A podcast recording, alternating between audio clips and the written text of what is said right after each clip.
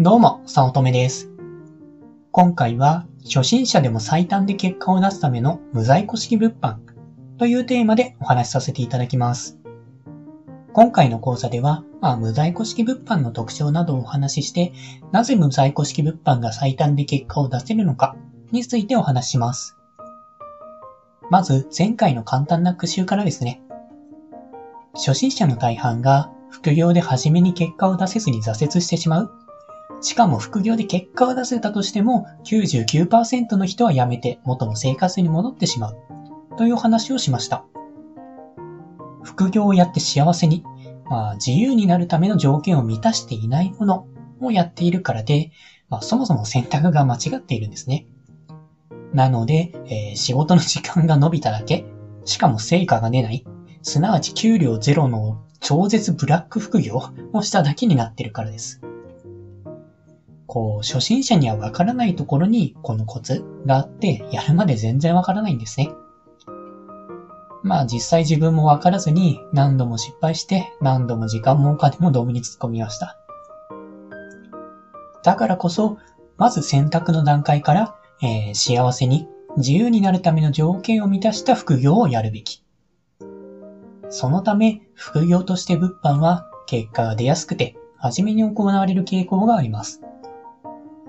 実際成功していて、自由に生きている人の多くは物販から入っていて、まあ、初めはヤフオクとかメルカリやってたんだよ、なんて話はよく聞きます。で、えーそこからジョブチェンジして、まあ、情報発信に入るっていうケースが結構多いと思っています。まあ、物販というのが、初心者には結果が出ながらスキルが磨けるので、とてもおすすめの副業です。とはいえ、物販では不良在庫で損を抱えるかもしれない。肉体的労働になってしまうので、毎日忙しい人、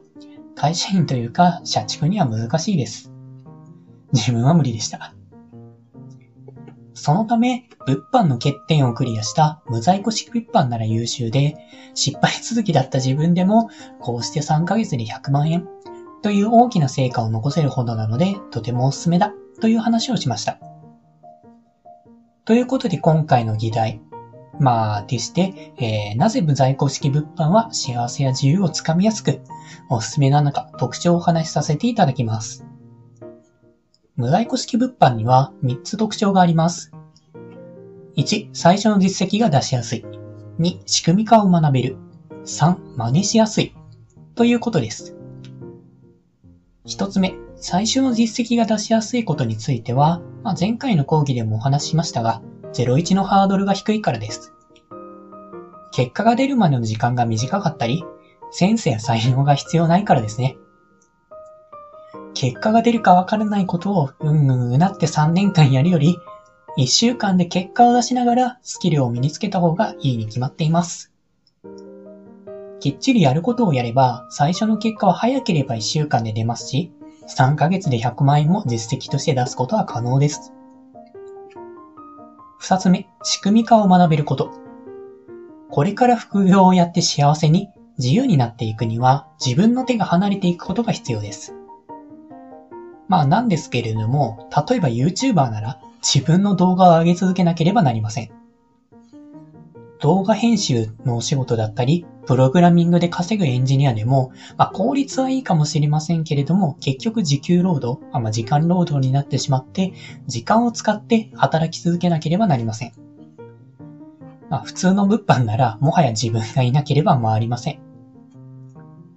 しかし、この無在庫式物販なら、その仕組み化の90%近くを AI でやっています。ほとんど作業がないんですね。まあその残り10%の作業であっても、まあパソコンでできますし、まあもうちょっとステップアップするなら自分が教える仕組み化を実践すればもう作業フリーになれます。まあとはいえ自分も初めは休日は一日中やってもいましたが、まあそれがある日、まあきちんと慣れた日には1日1時間で減り、さらには1日30分に減り、ついには1日5分になりました。本当は5分も不要なのですが、気になってちょっと手をかけてしまいます。こう、社畜の名残なのか、何かをしていないと怖くなってしまうんですね。パソコンさえあればできることなので、旅行に行くのも自由です。まあ、で、こういうこと言うと、まあなんか反対する人というのもいて、なんだか、こう、世の中では頑張ることに価値がある。として、なんかすごく頑張っている人というのがいるんですね。まあなんか、頑張ることだけじゃなくて、面倒な手続きほど価値がある、みたいに考えている節があります。まあなんか、とあるビジネスをやった時の話なんですけれども、まあやたらと何か質問があれば電話をかけてくる人というのがいました。まあ、これをこの形で進めようと思うんですがいいですかから、まあ、予算がこれくらいなのですが、進めてよろしいですかみたいな感じです。まあ、自分からすると、電話ってお互いにその時間を拘束するものなので、効率が悪いと思っています。特に先ほど言ったようなイエスかノーかを答えるだけならメールで十分だと思っています。いつでも返せますし、時間も問いません。しかし、電話なら、こう、スマホを気にしていなくてはならない。バッグの底とかにあった場合には、なんかずっと手に持ってないと気がつけないような場合もありますし、かからなかったらかけ直しをしなくて、しなくちゃならなくて、で、相手も出なかったらまたもやもやする時間が残ったりだとか、とか、まあ電話が来るだろうということが、まあポイントが入れられたとしても、会議や外出予定を入れてはならないとか、結構環境的に拘束をお互いにしてしまうと思うんですね。まあもちろん、緊急性が高いとか、こう、やりとりが何度も必要で、会話が必要な場合は必要だと思うんですけれども、そうでなければもうメールでいいと思うんですよね。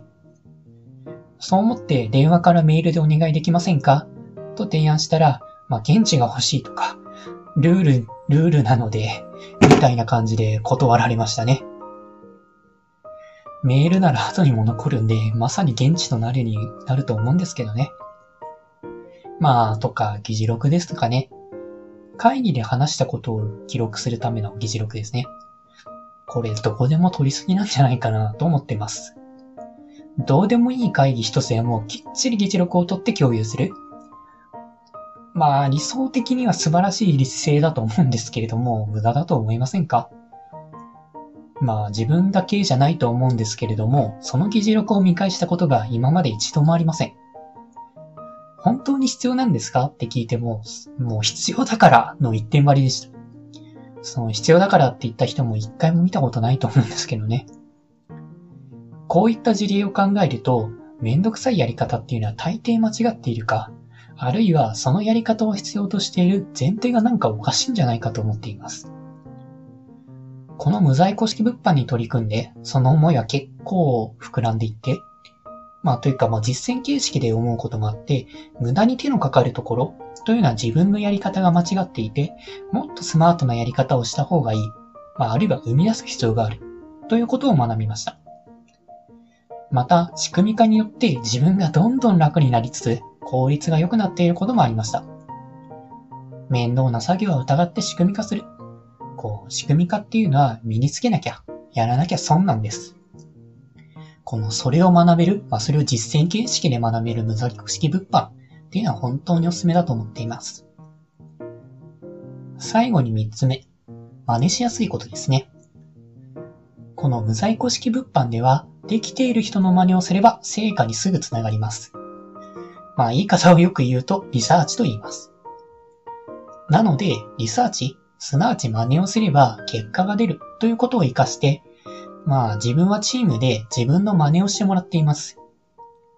この物販のマーケットは広いので、パイを取られる心配もないので、特に問題なしです。また、ただ表面を真似ても結局失敗することが多いので、どうしてこの設定にしているのかなと裏側の説明もしています。まあ、やっている主張本人なので、まあ、全然余裕ですね。まあ、その内容の例として、作業時間を1日30分減らすコツだとか、初心者が見落としがちなお客様が買いたいと思わせる忘れちゃいけない設定とか、毎月10万円を自由に使うためのロードマップとか、もう基本は全て自分のやっていることを共有して真似してもらっています。売上100万円を実践している内容を、まあ、そのまま見せています。これをやっている本人が解説しているので、売れないとか、そんな悩みとは無縁です。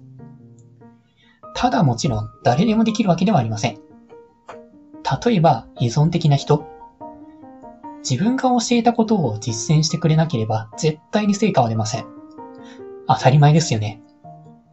自分に頼り切っていたら自分の足で立つこともできず、副業で成功したとしても結局何もできない自分が残ります。それではダメですよね。きちんと学ぶ意思があって成果を出そうと意気込んでいる人ならウェルカムです。